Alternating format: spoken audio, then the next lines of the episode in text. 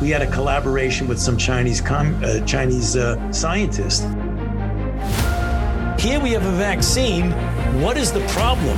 Get over it.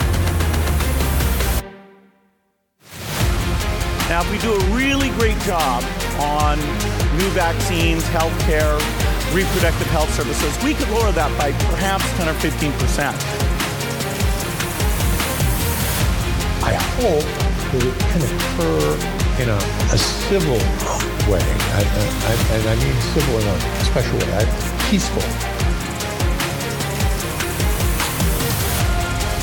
The biggest question in maybe in economics and politics of the coming decade will be what to do with all these useless people.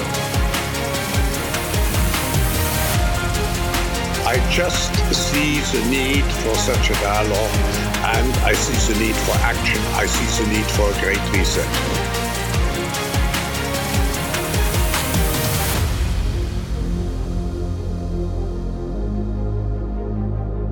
We are 1,307 days into 14 days to flatten the curve.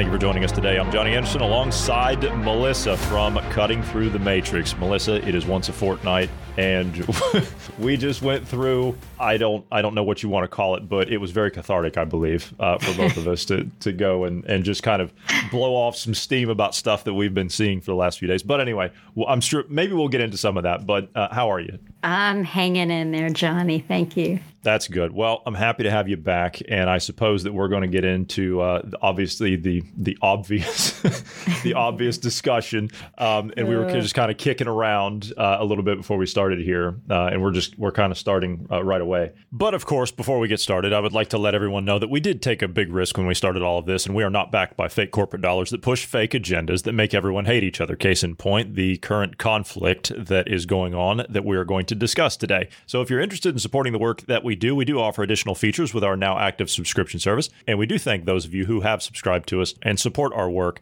You have no idea what that means to us. That helps us in ways you couldn't possibly imagine. Benefits to our subscription service do include access to our instant messaging service for direct communication to us, along with early access to our upcoming and sometimes unpublished podcasts, as well as exclusive access to our behind the scenes uncensored prep sessions where we talk about things that sometimes don't make it to the final product, which you're hearing now. So if you want to take part in this fight with us, if you would like to support a team that is willing to do the real research and not give you fake nonsense for talking points, if you want to say screw you to the mainstream media such as CNN, Fox News, BBC, Sky News, and MSNBC, then the link is in the program description down below where you can click that and you can come on board with us and you can take advantage of these benefits that we're offering to you. And by doing so, you will be supporting the work that we do and also the research that goes along with that work. And together we can take the fight to the doorsteps of these frauds that are on the television, in the newspapers, and the talking heads on the international stage. For less than the price of a cup of coffee per month, together we can take action as subscriptions start at just $5 per month. So with all that being said, I suppose we will get started with the uh, the Israel and Palestine uh, conflict because that's what everybody's caught up in. Uh, and I uh, again, I, am going to be having some conversations later in the week. We're going to be sitting down with Marty on Friday, as as per, and we're going to have Bruce on tomorrow, and I'm sure he will have an armload of stuff to say about it because he's very passionate about all of that. And so I suppose we can just start there, and we can uh, we can continue on with what we were discussing before we started. Uh, wh- where would you like to uh, to start with that conflict? Well, let me ask a question. uh, Okay. Since I ha- we haven't been able to have Bruce join us for a while, you said he's very passionate. Yes. In in w- what is his take on what's going on right now? Has he? Well, I have not spoken to him since, Uh-huh. so I, because he's very busy working on another project behind the scenes, and I haven't talked to him since. So I don't want to misquote him, um, and I don't want to speak for him. Well, um, I, I, I think right there, that's as good a place as any to start because what you have is you've got a topic that is so hot button, it's so loaded, um, it is. Is going to have the entire world divided, and you've got people screaming World War Three, and you have people yelling about what you know from whatever side of the fence they're on, and there were several things that crossed my mind this morning, and that one of them is it's a hot button issue, but there is really no way that you can speak about this without getting into the idea of religious war. I, I think religious conflict has to be addressed, and I don't think that it's possible to have a one sided conversation about reel R E E L bad Arabs and Islam. I think that's a one sided conversation. So we're talking about a geopolitical conflict that is very old, and you're talking about a religious conflict that is very old. And because of our own, I'm speaking now as a person who was born and raised in the West and told that the West was Christian, you have people who come at the idea of their religion from very different angles. So, unfortunately, what you have is a hot button emotive topic and a worldwide general public that is fairly ignorant of real history and particularly the history, the real history of that region. Yes. Have I, I have I taught have I talked for two or three minutes and said nothing? If so, it's no. You, you have talked for two or three minutes, but no, I, I agree that there are a lot of people that are that are ignorant of the uh, the history over there, and I I don't think I don't think they pay attention and I don't think they want to know anything about it. They just they're in their group, right? So they're they're in their their little frenzy. As you said, it's a hot button issue, and everybody has to mm-hmm. take a side. And I mm-hmm. I actually I believe that's the intention of it right there. Is this it's yes. meant to cause that that hatred and division between 2 mm-hmm. groups of people, mm-hmm. and not just in the region, all over the world, right? Because Absolutely. we're seeing this stuff all over the world. So that that's what I think the bigger intent is here is is exactly that. Yeah. Oh boy, where where to start on this issue? I th- I think the thing that I've observed, what I said to you right before you said, "Okay, let's start recording." I said that there was no way that it was actually impossible that this unfolded in the way that it was presented to us in the mainstream. Mm-hmm. Yeah. It is to, for, to my thinking it is impossible. That means not possible, completely out of the bounds of possibility that an attack of the magnitude that we're told that it was occurred without any awareness by the intelligence agencies of the Mossad, the IDF intelligence agencies, the NSA, the CIA, the Five Eyes, we are looking at a region there. Israel is protected by its Iron Dome. Now, immediately, the politicians went to work saying how a lot of money needed to be sent over there immediately to fortify their Iron Dome. But if you look at the money that has gone into uh, creating the so called Iron Dome and the money that has been sent to Israel to fortify it in the subsequent years, this is a heavily defended country. And I'm not just talking about arms capabilities and defense capabilities, I'm talking about intelligence, knowing what is going on. Uh, the, the, the existence of these rockets has been known for several years. And I didn't have a lot of time to look into it, but I found articles about this type of rocket going back to 2019. The the type, the manufacturer, the origin, uh, you know, there this claims that these are uh, Palestinian homegrown rockets. This is all known. Um, a, a, a, an intelligence failing, an intelligence failure of this magnitude isn't possible. I've heard. So where do you go from there? Well, I've I've heard people, and I I agree with you. It is an intelligence failure because I I don't think for one minute that this slipped anyone's mind. I I can't I cannot imagine, as you said, with Mossad. I don't see them dropping the ball like that at all. I don't see IDF military intelligence. I don't see them dropping the ball like that. Now, I have to ask the question uh, and I, I fully believe that, that, you know we're, we're talking about sending arms and everything as you you know the politicians and everybody they're talking about sending arms immediately and doing the Iron Dome and stuff. I look at this like you know if if Israel is in this position, I fully believe that they can take care of themselves. I, I do believe that they have the ability to be able to do that. What in the world have we been sending over there all these years? We've been supplying mm-hmm. them with military armaments and and supporting their military to the tune of I think I think I could be wrong. Please don't misquote me.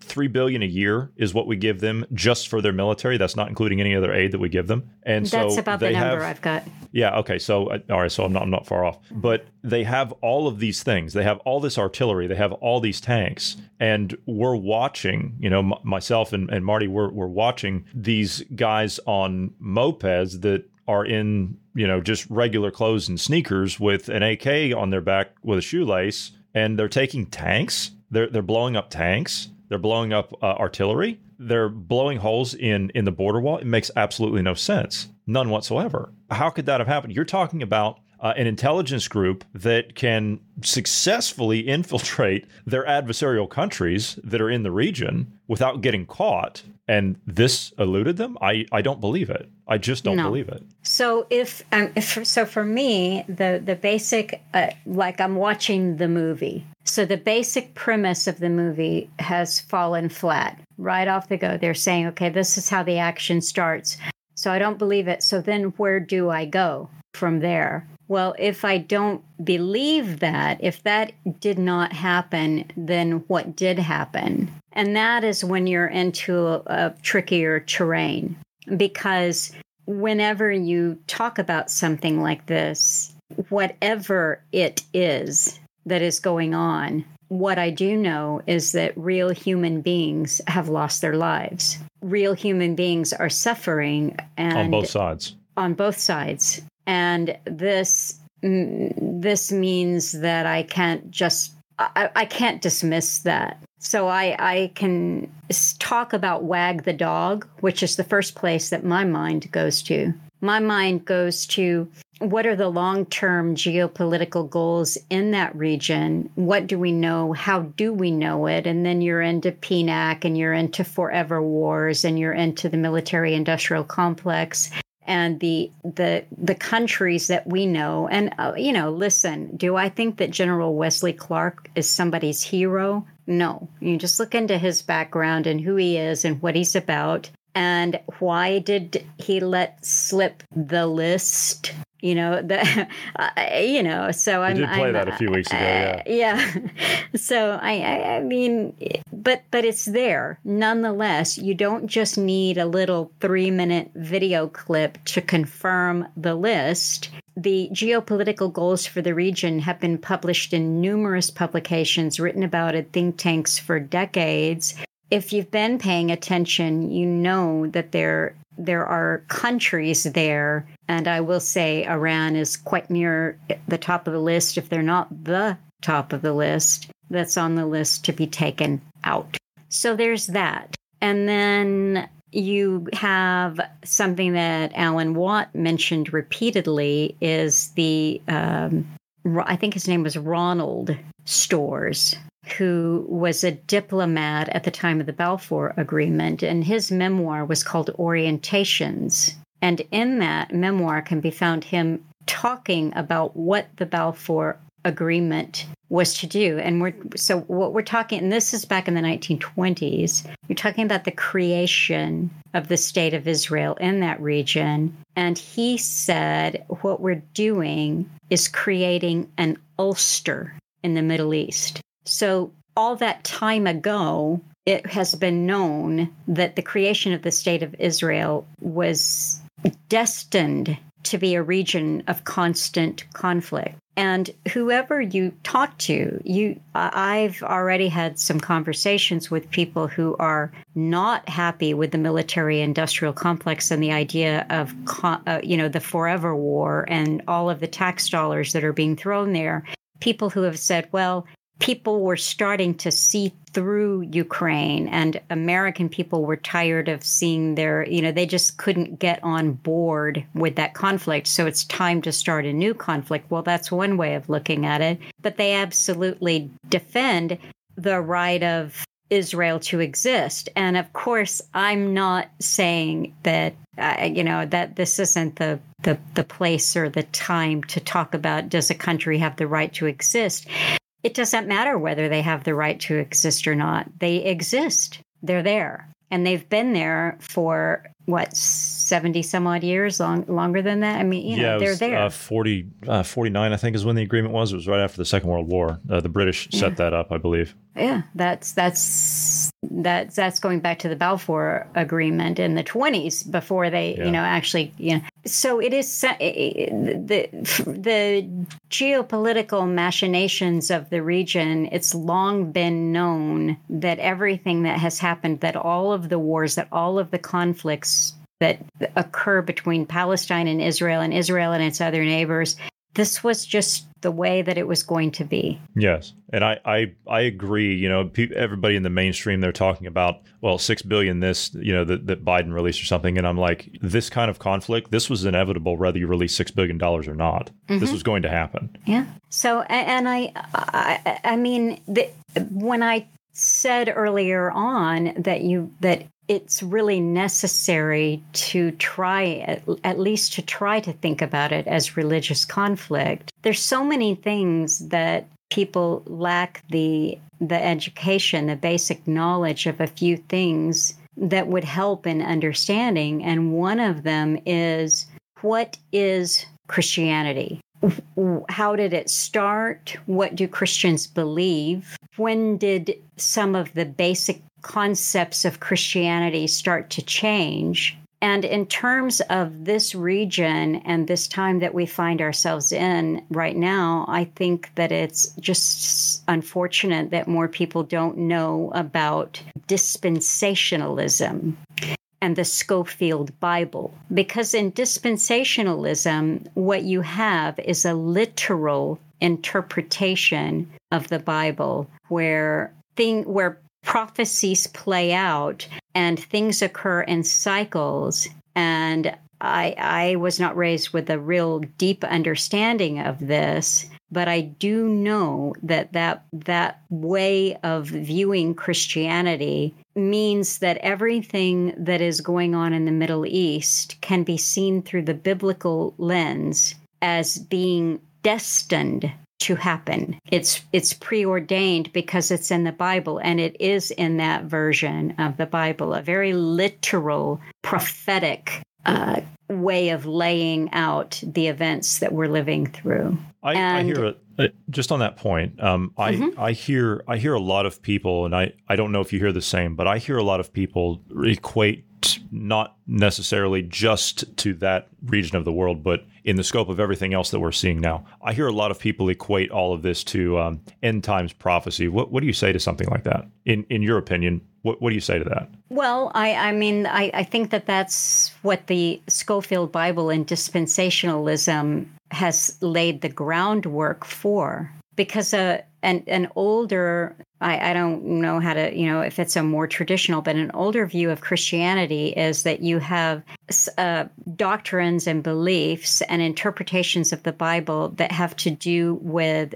three main areas, and that is salvation, grace, and works. So everything is seen through that lens salvation, grace, and works. And there is not a huge focus on John the Revelator in the book of Revelation. Um, what you have in dispensationalism is this literal view, and a, and that the and that Israel is not a spiritual concept or a, a concept removed in time, but is actually and and not the people of God. Do, do you see what I'm saying? There, Israel Yeah. is not uh, a, the, the body of uh, Christ or anything like that. It's a real nation in a real region, and everything then that is playing out in Bible in Bible prophecy is to do with the creation of this real nation there. So, so in other words, what I'm saying is that rather m- mystical concepts of a, a Christian path and grace and and all of that gets pushed aside for a literal interpretation of the Bible where things are going according to plan. And when you've got that, as Alan would say about uh, prophecy and revelation, he often said, you know, revelations, prophecy, or a long term business plan. And I think we're looking at a long term business plan. You know, when when you're looking at this in terms of religious, as you're as you're talking, this is and when I say that's where I believe that this conflict was inevitable because you're talking about, for lack of a better term, you're talking about conflicts that go back thousands of years. Mm-hmm. And and we think that somehow we're going to fix this by modern day politics. I don't believe that. I've never believed that. Now there might be short term concessions or or some type of um, um, I guess, short term political solution, but that's not going to stave off the inevitable. I don't believe. I, I think I think you're right that, but that it it it does play to how the different religious groups, the different peoples of the religious groups are used, and there's no way that we, in our short lifespan of 60 to 90 years, can even comprehend the the real history of the regions and the real history of the people and even people who have you know studied it and are scholars and get into it. When you're talking about religion you're talking about something that is it the the need for something greater than ourselves seems to be almost hardwired into it. And you can bring up the idea of an atheist or an agnostic but there's even in that worldview, there is still something wired into them that is searching for a meaning that is almost religious to to fill that place where the religion used to be.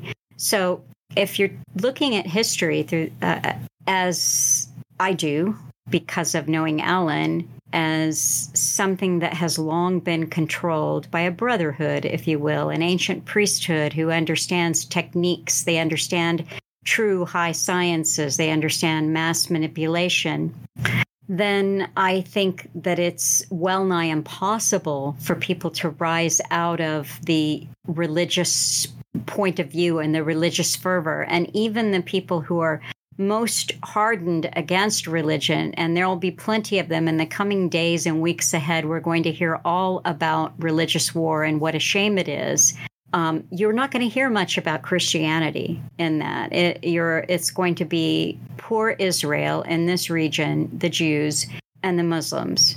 It's going to be Islam versus Judaism. But the interesting thing that's missing in that component is in my lifetime, for my entire life, I have been told that I live in a Judeo Christian society. I have been told that the West is a Judeo Christian culture. And it's in my own, you know, uh, coming into consciousness and thinking about things that I have come to find that to be a, a ludicrous statement. And I don't care who says it, how much education, uh, how, what their credentials are.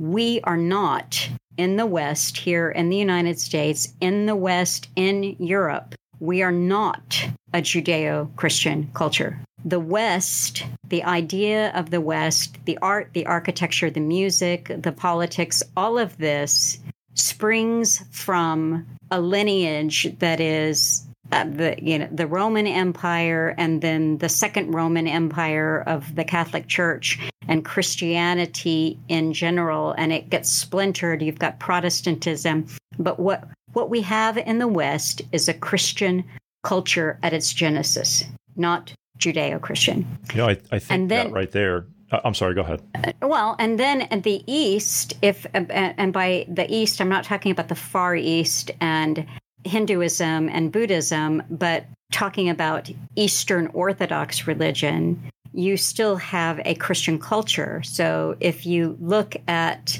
the architecture in Russia and you look at the music and the literature, everything springs from an Eastern Orthodox world view, but it is still Christian at the genesis. So I'm I'm setting the Jews aside for a moment because if you follow world history and you look at the artifacts of world history, so that again I'm I'm talking cultural artifacts, music, literature, uh, architecture, schools of thought. These would spring primarily from Hinduism, Islam, and Christianity. These are the three great religions of the world. And by great, I mean the ones that have built huge empires and with Hinduism, you have a, a, reaction to it with Buddhism, and that brings its own um, art forms, its own culture with it.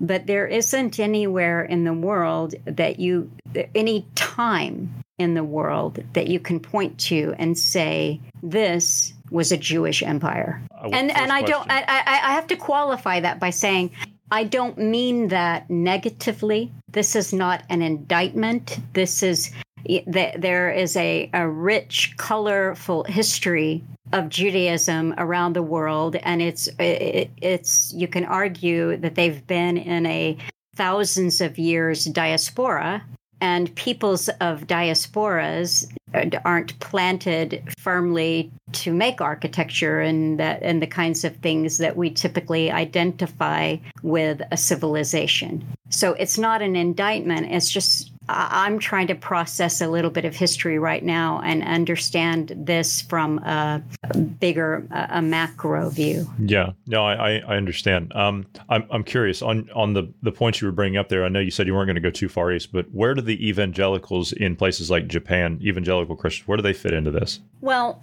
evangelical Christians, uh, and I am I don't have a a huge understanding of evangelicals because not all evangelicals are going to be dispensationalists, that's but true. there would yeah, there there is a lot of dispensationalism in evangelicals, and all of all of the Christian groups, but particularly the evangelicals, have been, and I'm just going to say they've been weaponized. They have been weaponized to support certain geopolitical causes no matter what because they see them playing out and fulfilling Bible prophecy. I see. Okay. And I don't I was, think that, uh, yeah, I, I don't think curious. there's going to be any difference between a Japanese evangelical and an American evangelical if you have a the millennialism premillennialism dispensationalism if you think that what is happening has to happen because it's bible prophecy and those are the versions of bibles that you've read and this is what then you're being played for a political agenda. And I know this is a inflaming hot button issue. Oh, it is. Yes. When you get into religion, it just goes yeah. all over the place. It's like an out of control wildfire for people. It is. It really is. But there's, you know, there's so much going on. I, I, mean, I've tried to imbibe a little bit as much as I could of some of the news. I'm not sure how much I'll be able to handle because it is so. I can't handle much these days. I look there, at these, uh, these buffoons so on TV propaganda. and I'm like, you people just stuff a sock in it already, will you?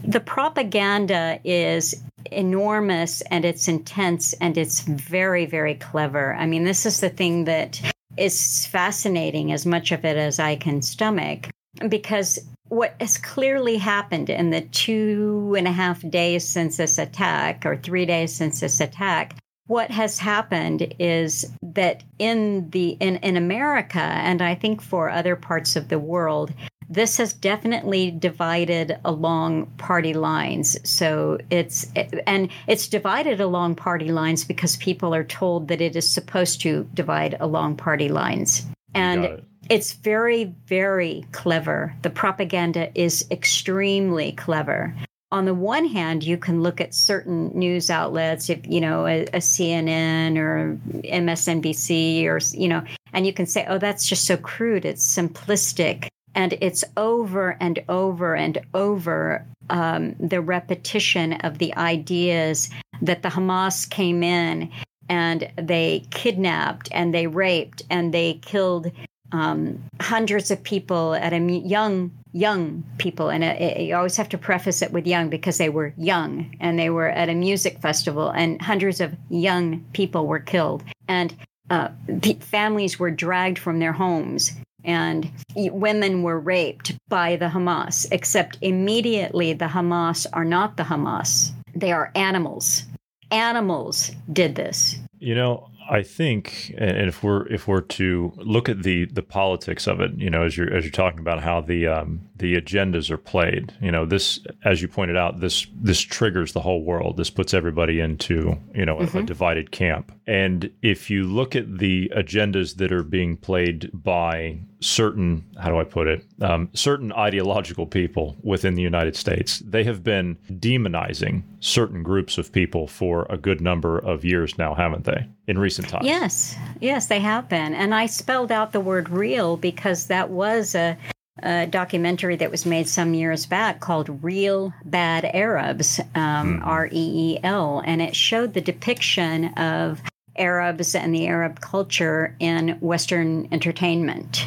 And uh, terrorists have historically always been Arab. You know, yeah. occasionally you'll get a you, you get a Russian bad guy or a German bad yeah, guy, but German for the most guy, part. Yeah. Yeah, You've seen the German bad guys huh? are popular. yeah, exactly.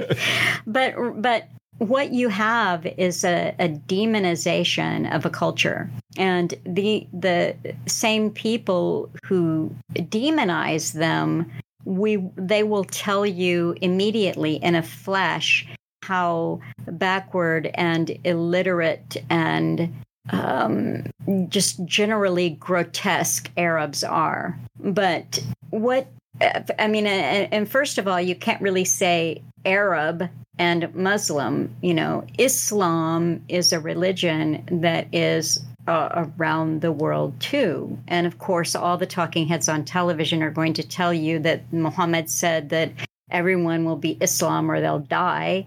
You know, so they they they can quote three things from the Quran with no understanding of it, and they there's never a willingness to talk about the, the people who adhere to Islam, who live peaceably and have lived peaceably for thousands of years. It's and how are terrorists weaponized? You know, I, I mean, we we know that people are weaponized. Cells are created. It, not everything springs up naturally. Not everything is um, an, an outcome or the byproduct of religious training. Um, there's religious training, and then there's the weaponization of that religious training. And I can't, I'm sorry, this, this just popped into my head, and I'm going to say it, but I can't make that much of a distinction between a weaponized Muslim and a cell terrorist and a weaponized young Christian on a college campus who is screaming for the blood of the Arabs, or the families who are immediately ready to send their boys over to that region to die. And the one of the things that I think is so insidious but clever about the propaganda is that you have an uh, you, what you've got in the right at the moment are the people who are saying out of one side of their mouth, you can't do this to our boys. We don't want another forever war. We're not going to support going over there and doing this. This is wrong.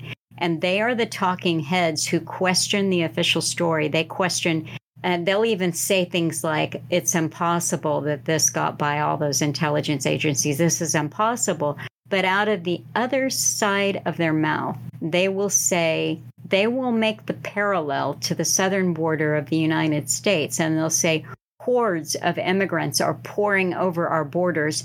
And in the last several days, I've, I've, I've, I'm hearing them make sure that they get hordes of Muslims are coming in, right? I, I So it's that, a yeah. new, yeah, yeah, hordes of Muslims are coming in the southern border. And what happened in Israel is going to happen in our country if we don't secure our southern border. So they've conflated two completely unrelated issues, uh, not related as far as I can tell, but they've conflated them purposefully and insidiously so that out of one side of their mouth they can be seen to say, not our tax dollars, not our boys, not our fight. But out of the other side of their mouth, they say, look, look at all the Muslims who are crossing the border with impunity. If we don't put a stop to it, what happened in Israel is going to happen in this country. So all of the sudden, the United States of America has become endangered of being Israel. Do you do you see how insidious that propaganda Well, is?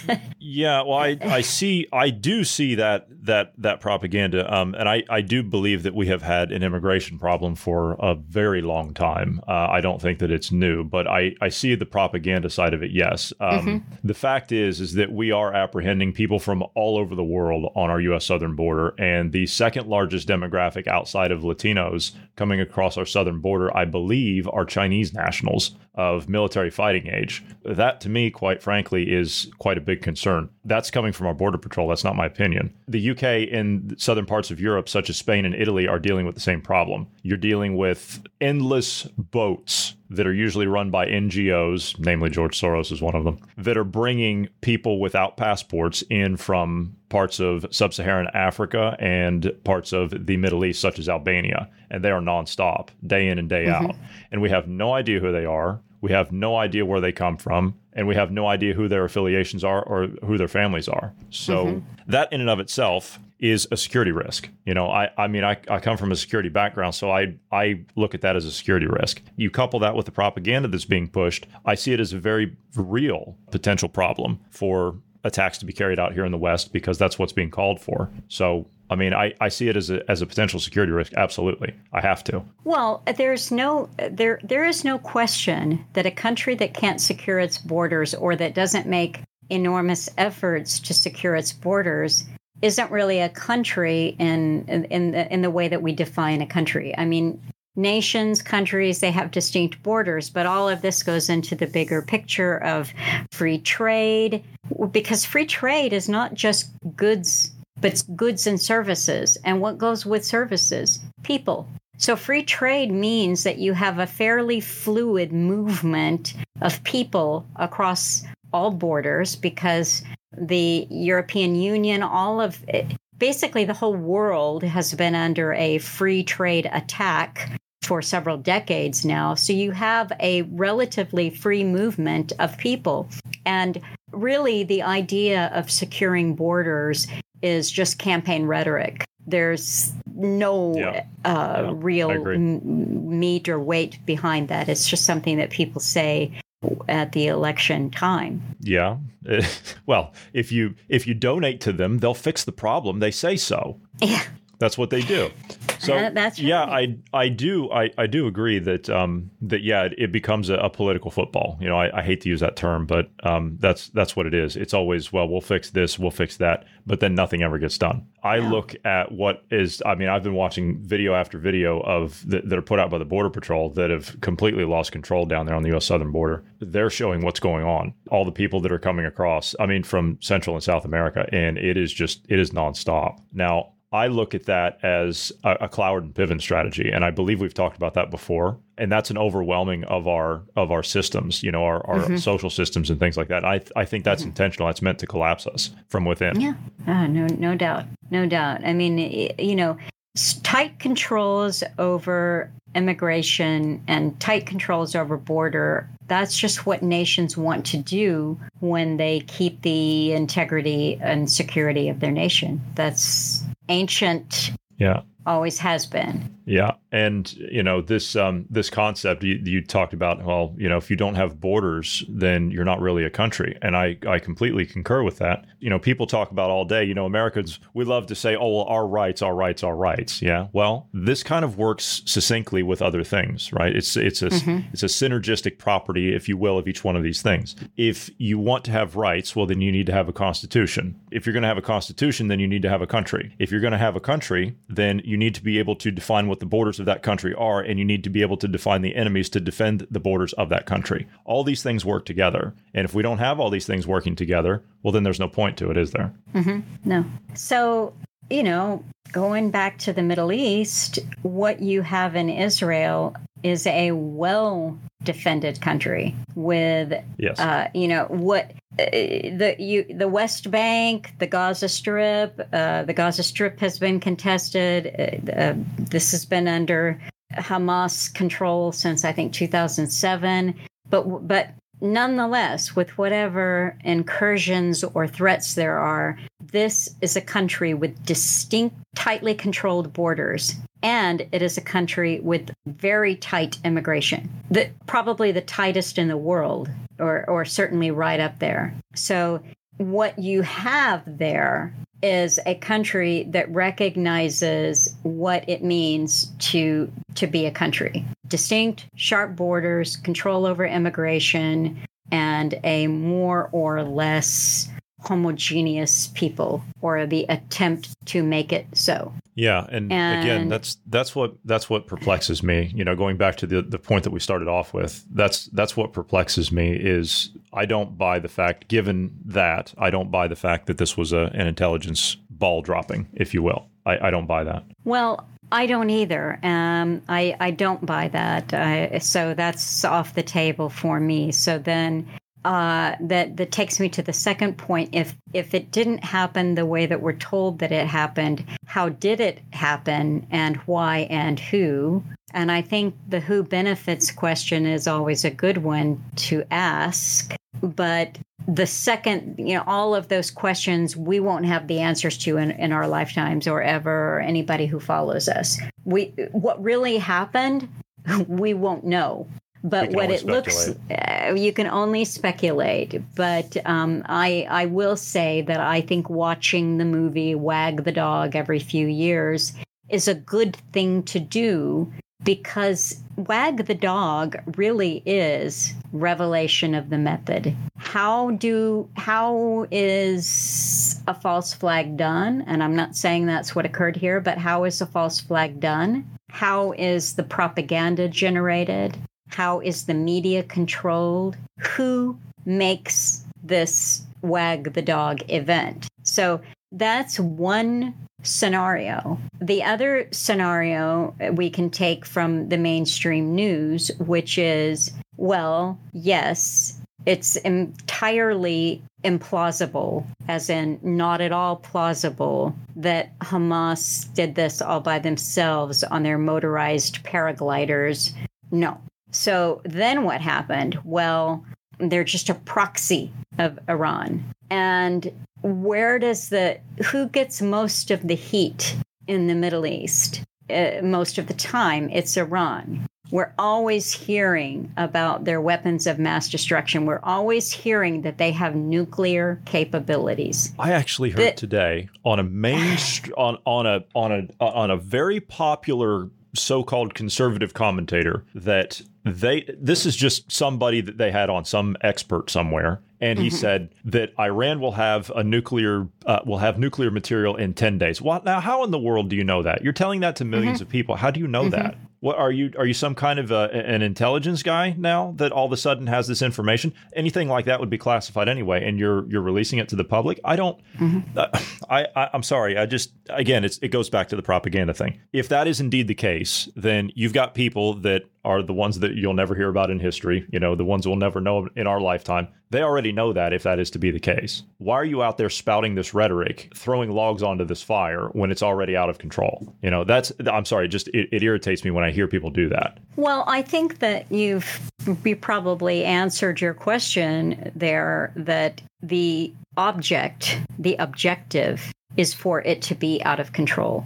Now, I, I, I don't think I, I never think that they those who are planning and implementing agendas uh, at the highest level of geopolitics really ever let anything get out of control. But that being said, I think the more violent people's reactions to this, the more they stand behind it has to be this or it has to be that or this is the reason why this is happening. I mean, I mentioned to you that I was watching a show this morning because I wanted to hear how the propaganda was being put across. I was going to go there next. I was going to flip it around and say, "All right, let's talk about what you were watching today," but you beat me to it. So, well, it, it was it was very. It, it, started off with a kind of an even hand, like I've been describing. Um, this is a a terrible thing. We don't want our boys, you know, oh, Mr. Mur- Murdoch and all of you toxic warmongers. We don't want our boys over on this conflict. And then it eased into the whole southern border thing.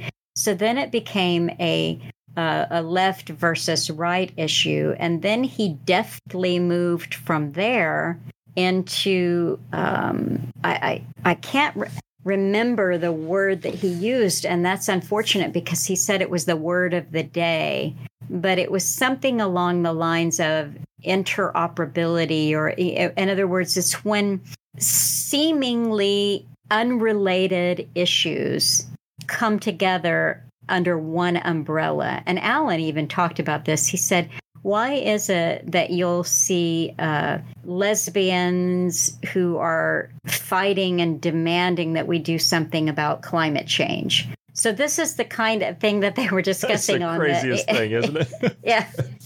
So, but what it is is that it's all groups are used, and because of that, they all get used for similar or related things. So this is what this um, guy from the right was mocking. He was mocking uh, some black protesters who were saying that as black people in the United States, they understood the situation of the Palestinians for years, that basically the Palestinians had been prisoners in their own country in their own region for all of these decades and that the black man could identify with it so this far right talking head was saying uh, this is what you call this convergence or confluence or interoperability, where you have one group who is a, a, a, woke black protesting Black Lives Matter, and he listed all of the things rapid fire that they were for or against. And they're taking the side of Palestine, saying that they can really feel for Palestine. Well, then he went from that to say that the Palestinians are animals, Hamas are animals, they're animals, they're animals, they're animals, and tell us about the rape and the murders and the kidnapping, and they're animals. And the only thing that the Palestinians need for peace in their region, and I'm not exaggerating that he called them animals that many times, you know, uh, this mm-hmm. is television, and people. Well, this is see, resonating to the younger crowd. You know, it is. It's resonating, and it's it, it's incessant. It is incessant, and if you turn the channel, because I did do a little bit of channel flipping, and basically animals as a description of, and there's no difference. There, there's no distinction between a Palestinian and Hamas. Uh, there's no distinction. They're just all animals. You see they're not human, and that's a really subhuman. important. Yeah. They're the subhuman. Way, they're not. Yeah, yeah, the way they're po- pointing it out. So that you're, you're saying yeah. the, and I haven't watched the the American mainstream press on. Well, I've I've seen part of it, obviously, but you say you were scanning through some of that stuff today, and you say that the the, the mainstreamers were saying the same thing. The mainstreamers were saying the same thing, but they didn't use the word animal quite so liberally, quite so freely. Uh-huh. But the mainstream is definitely giving you um, lots and lots of visuals of rape and atrocity and kidnapping yeah. and well, they know, need that over shock and over. Factor. Yeah, they, yeah, they need the shock factor. So there, there's a lot of that going on. So whatever you look at, and and most of what you can find streaming or on the mainstream or the alternate, most of what you can find shows you either Israel's retaliatory strikes, or it shows the same initial uh, attacks that were done. So the initial attack on the music festival, the initial kidnappings and people being dragged from their homes, and the, these the, the, that same kind of thing over and over. That's what you're getting.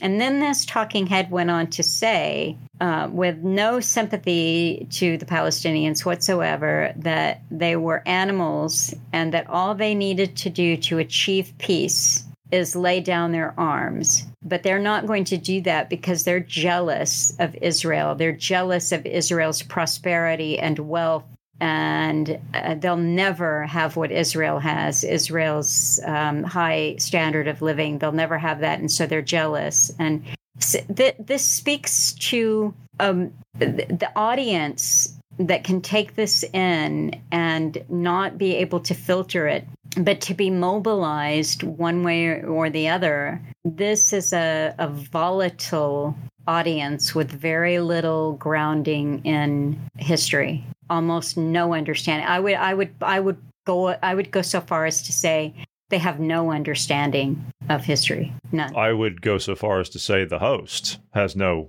concept or understanding of history. Um, I'm a little more cynical than that. okay, all right, yeah. Yeah, that's fine. You're Yeah. allowed to be cynical here. That's okay.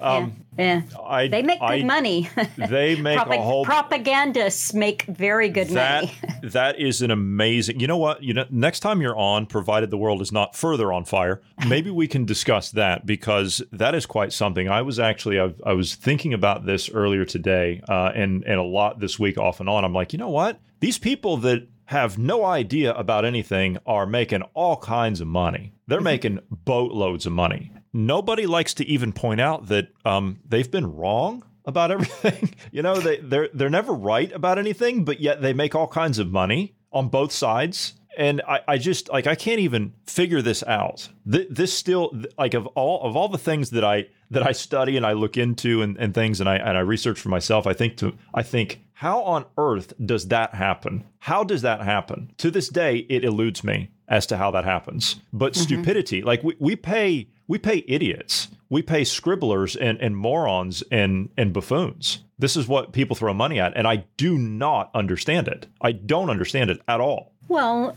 I mean, the simplest explanation is they're hired guns.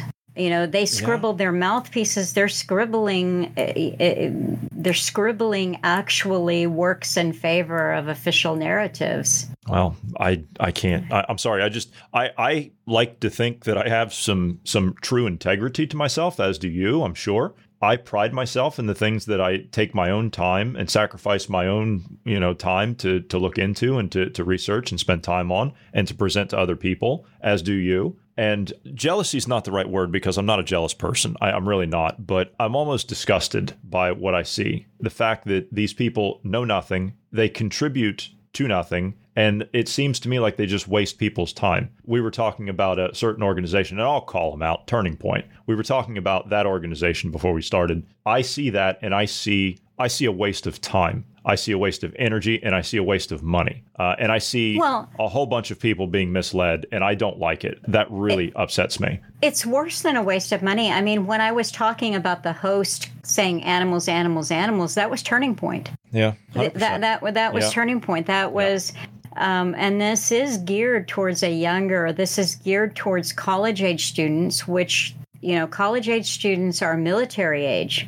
so it, it really that Yeah. kind of hateful rhetoric is aimed towards military age young men and college people and you know people who just training the next round uh, the next wave of voters until it's all t- Yeah. tied up but i i can't just say that this is a waste of money this is morally repugnant and it is Yes. disgusting Yes, that's. I'll go with that. Yeah, it's morally repugnant. That it disgusts me to to see what goes on with this stuff. It really, really upsets me. As an American, that upsets me because that's not who we're supposed to be. no Well, we are getting down to the final few minutes here. I suppose that we can close the chapter on this week. Would you like to tell us about what you've been working on on your website and what you've got coming up on your latest podcast? Oh, thank you. Yes. Um, thanks for that opportunity, Johnny. I posted an interesting real history last week that hopefully people will look at. Um, didn't go up on all the channels because it was a little bit hot topics, but it was called Over the Mountain. And it was a different format for me. The person that I was conversing with had done the bulk of the work, really all of it and presenting some interesting conversations about directed energy weapons, 9 11 planes, and COVID 19. Uh, so it was three distinct topics with a really interesting point of view.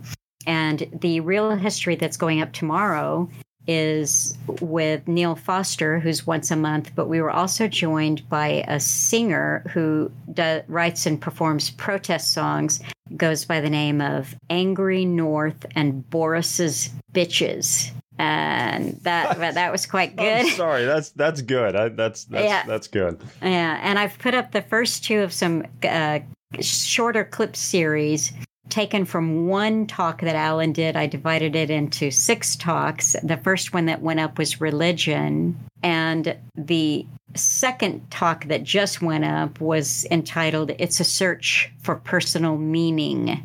And those were good. And then I just wrapped uh, that this is someone else who's been doing the experiments series, and I put up the last of those, which was entitled Plato's Cave, and taken a little bit of a beat before the next one of those series goes up. So quite busy, but productive, and it's, uh, you know, all in the service of the legacy that Alan Watt left. This just amazing, amazing body of work that he left us where really, as far as I'm concerned, the explanation to everything can be found. Yeah, he was uh, he was very articulate in the way that he put things. I, uh, I, I really appreciated the work that he did.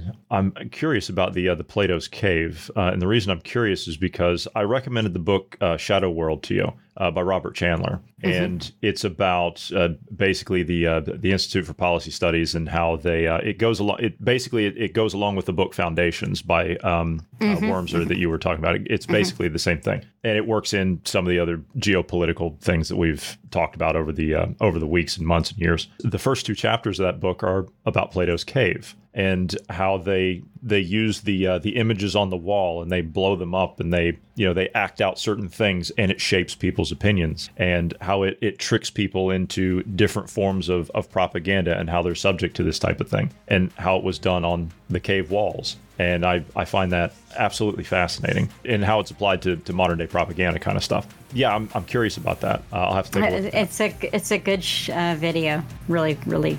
Yeah, I'll have to take a look at it. Yeah.